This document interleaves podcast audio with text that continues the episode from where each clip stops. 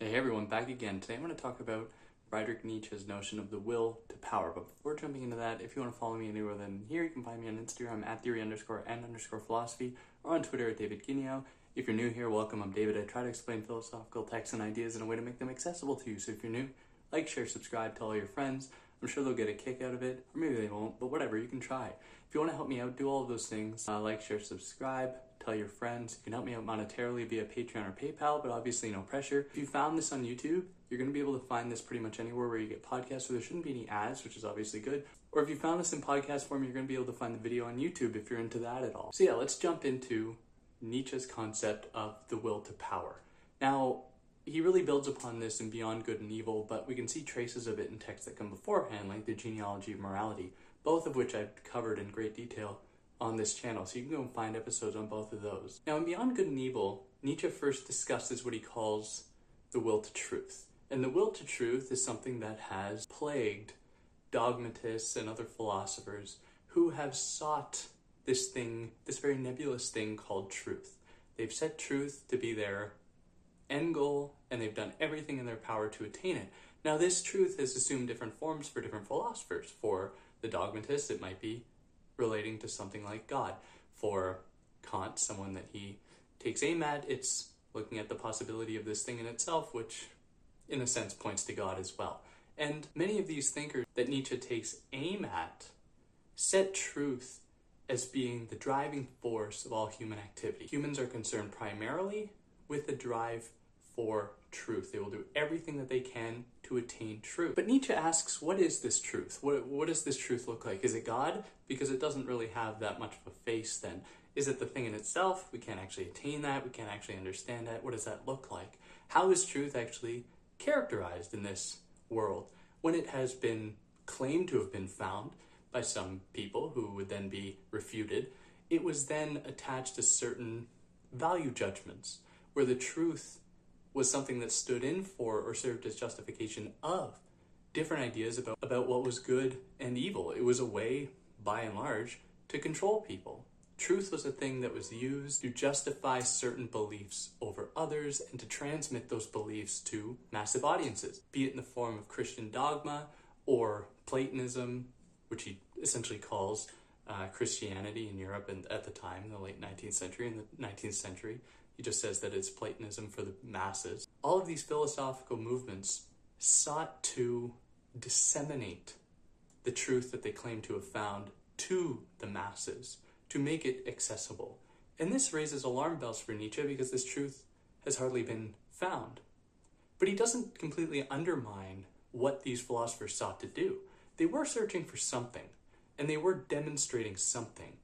This something wasn't a will to truth, however, it was what he calls a will to power. A desire not to find truth, but a desire instead to impose one's own will upon the world and upon, in a sense, oneself as well. Now, for all of us, he says, we are guided not by a search for the will to truth, not by a desire for truth, but a desire for power, a desire to realize our utmost desires in the most efficient way possible. Now, when he says this, he doesn't mean that humans form a totalizing whole that speak to certain specific values or desires that each one of us have. Instead, we are comprised of a multiplicity of desires. Now, as a side note here, I think that there is quite a bit of this that resonates with Deleuze and Guattari's notion of desiring machines and their concept of desire more generally. But for Nietzsche, the will to power is something that exists within us and it creates even conflict within ourselves where we, we all have different drives pulling us in different directions. And these drives are combating one another all the time. Now each one of these drives are exerting their own will to power. So we are at the whims of all of these different desires all of these different powers essentially fighting themselves within us. And this is why we're conflicted. No human knows exactly what they want in life. No human knows what they want in any given moment and so we are always trying to negotiate these different powers, these different drives within us, these different wills.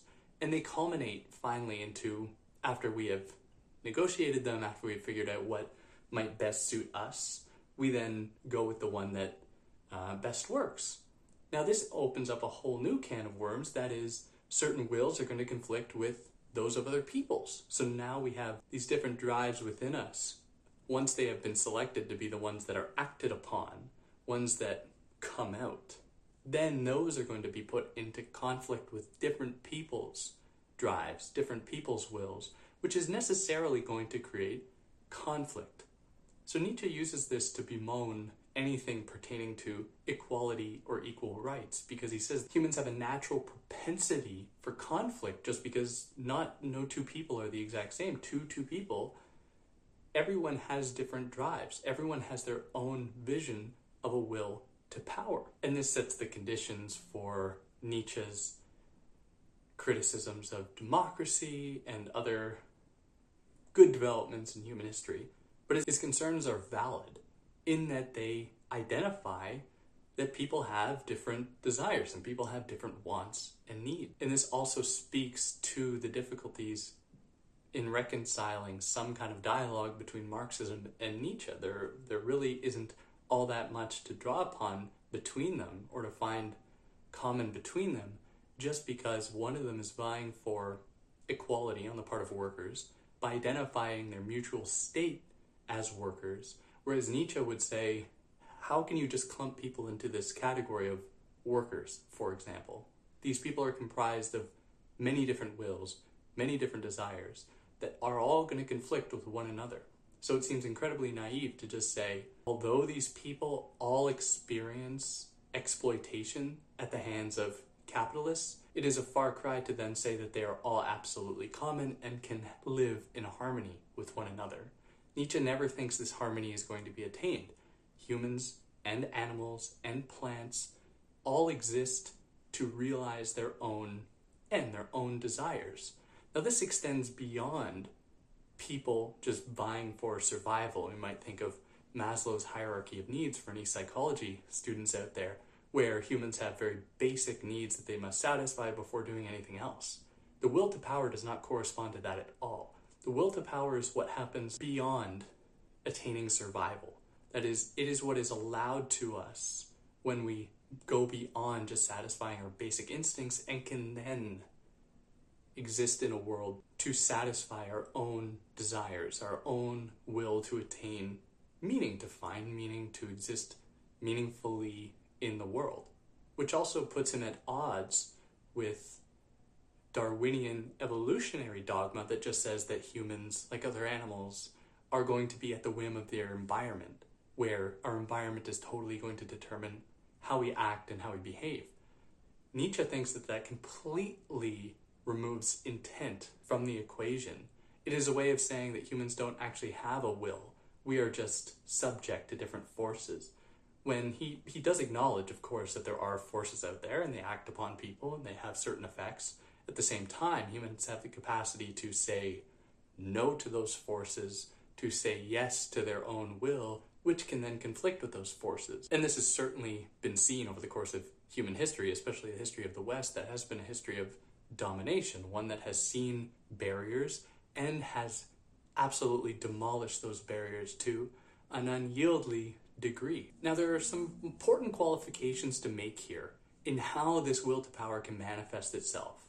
Now, I'm not going to try to say that or gatekeep what this will to power can look like, but Nietzsche is very clear that this doesn't manifest itself in appeal to the masses or in governmental power, religious power, sociocultural power. In fact, he takes those to be signs of a lack of a will to power, that is, a lack of realizing one's own desires, one's own will, and instead, those are symbols of one's submission to the mass, which he says is simply the lowest common denominator, people who have been subject to overzealous forces of control that have sought, instead of actually attaining their own will or driving toward their own meaning, have sought only to oppress others, to put others into certain bubbles so that they could be easily understood, easily manipulated, and essentially make the rulers feel better about their, their own incapacity to realize their real will to power their own meaning. So, this is why he criticizes Christianity to such a great extent. It is just a doctrine that submits people to an order that tells them that life sucks. You should just enjoy a, a, an awful life, and then in the afterlife, you will be rewarded. Nietzsche wants to open up a space where people can actually say yes to life, not to say no to life or to live a life as what he calls uh, as an ascetic priest, someone who lives a very harsh and brutal existence by denying themselves pleasures, denying themselves their own wants, with the promise that the afterlife will give them everything they need.